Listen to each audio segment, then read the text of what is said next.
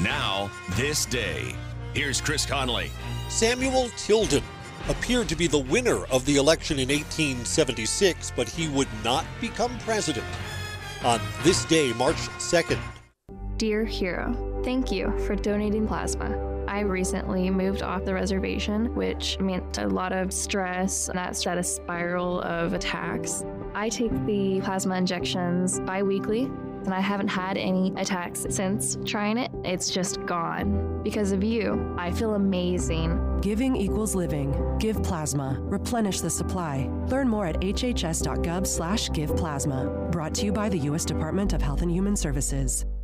Samuel Tilden had 184 electoral college votes, but he needed 185. Florida, South Carolina, and Louisiana sent competing slates of electors to Washington. In those states, the governor was from one party and the legislature was controlled by another. So Congress appointed a special election commission which, by the way, is not part of the Constitution, to sort out which electors would pick the next president. Seven members of the commission were Republicans, seven were Democrats, and a Supreme Court Justice, independent David Davis, would be the 15th member. Davis was from Illinois.